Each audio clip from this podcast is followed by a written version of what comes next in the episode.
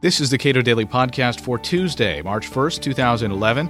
I'm Caleb Brown. The destruction caused by inflation isn't just rising prices, it's that prices don't all rise at the same time. The process of working out these relative prices is costly, and Federal Reserve policies of the past two years have worsened that challenge.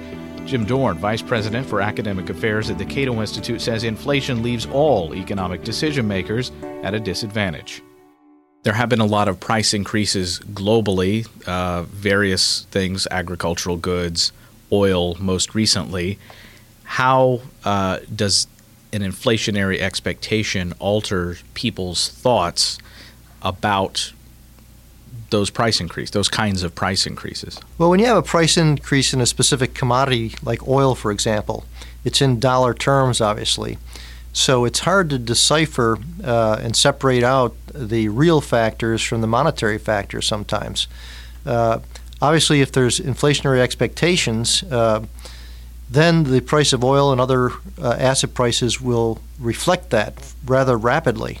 Uh, the exchange rates will also reflect that. The uh, foreign exchange value of the dollar, for example, if inflation is expected, people won't be as willing to hold dollars as they were before and they'll also increase the price of oil, which is uh, priced in dollars. Uh, so, right now, uh, the Fed is basically engaging in a quantitative easing by purchasing longer term government securities.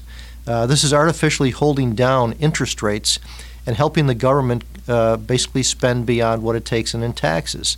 Uh, this is dangerous because if you monetize the debt for any period of time, uh, like they did in Zimbabwe, for example, uh, you get inflation, rather serious inflation.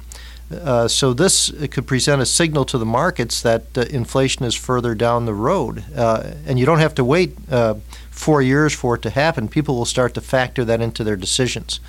the Fed is also misallocating credit by keeping interest rates artificially low, which distorts the flow of capital. Uh, there's too much uh, uh, investment going into government bonds and not enough into the private sector. Uh, and this will have a negative effect on long term growth. Uh, so I think it, inflation is something to worry about. Uh, many economists today are worried about deflation, but I think inflation is a much more serious concern. Investors always looking for the better return with interest rates effectively at zero and people unable to find perhaps a better return with uh, treasuries, even though that's where a lot of money is going. Um, isn't that what got us into a lot of the problems that we're having right now? That's exactly right. The the Fed's holding interest rates artificially low. This is encouraging risk. In fact, one of the purposes of the so-called quantitative easing was to encourage people to take on more risk, and uh, the stock market has gone up. Uh, profits have been fairly good for certain companies. That's helped, but uh, the quantitative easing has helped as, as well. It's stimulated, uh, so-called stimulated uh, that type of investment. So, somebody, for example, that's got a couple hundred thousand dollars in a money market fund, earning virtually nothing, nothing on it. It's just sitting there uh, and they need let's say they're retired they need the they need an income they need to get some return on their money they're going to start to go in the stock market. They're going to start buying high risk, high yield bonds. Uh, but if there's a bubble in the bond market, which I think there is, uh, then they're going to get burned severely uh, at some point in the future in the bond market. So, uh, encouraging risk uh, is not the role of the Fed. The, and also, the Fed wants to generate inflation. That was one of the purposes. They said the inflation target's 2% uh, for the CPI and it since it's a little bit below that, oh, we're going to feel free to just print money basically. Uh, well, that's not the purpose of the Fed to uh, create inflation. Two percent inflation uh, is not good for the economy in the long run. The value of your your money actually uh, goes down uh, significantly over the long run, and it just generates more inflationary expectations. So the Fed's engaging on kind of uncharted territory, and it's uh, encouraging risk, keeping interest rates arbitrarily low, monetizing the debt.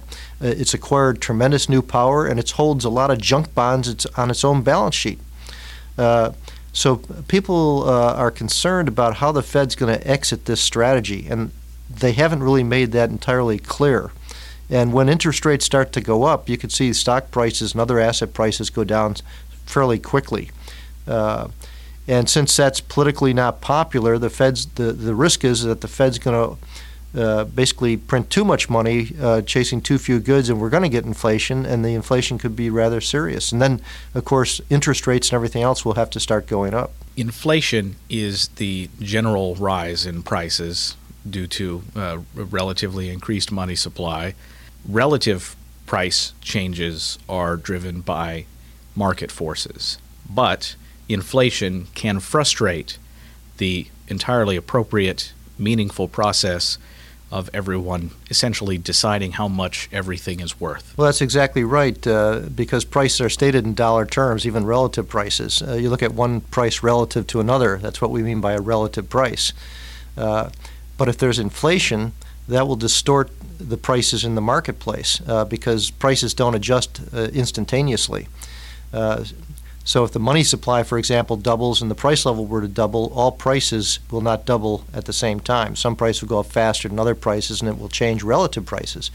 The interest rate is a sort of a intertemporal price which captures a lot of things and it reflects people's time preferences between the present and future consumption. It reflects productivity of capital.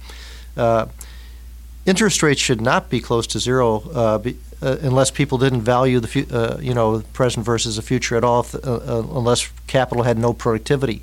So the Fed is distorting that that very important intertemporal price. Uh, by buying government bonds, by going into the market, buying all this other stuff that they, they really have on their balance sheet, they don't know how much it's worth.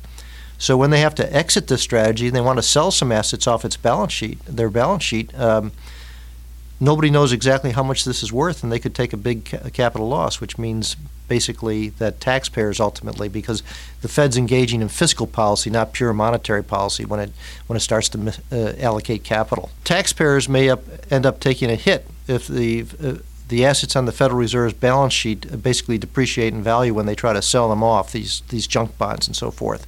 Uh, and the fact is, is that you know the Fed's reported high profits to the Treasury, return to the Treasury profits because what happens with seigniorage today when the Federal Reserve prints money out of thin air, okay? Typically, what they will do is they'll buy government bonds with newly printed money. You can think of it that way. Uh, they get these bonds, which they get interest from the Treasury, and then they have to return that interest to the Treasury. Okay, uh, this is considered a profit. It's seigniorage profit. Uh, but taxpayers don't see any of that. And when the Fed engages in fiscal policy by basically, uh, you know, distorting the flow of capital by buying up junk bonds, uh, by monetizing uh, debt and helping the federal government spend more than it takes in in taxes, that's fiscal policy. Uh, the purpose of monetary policy traditionally has been to uh, prevent inflation. And uh, now the Fed is actually saying we have too little inflation. We need more inflation. So it's a much different uh, uh approach to monetary policy than was traditionally taken uh, under the Fed. Jim Dorn is editor of Cato Journal and is vice president for academic affairs at the Cato Institute. You can subscribe to or read Cato Journal at cato.org.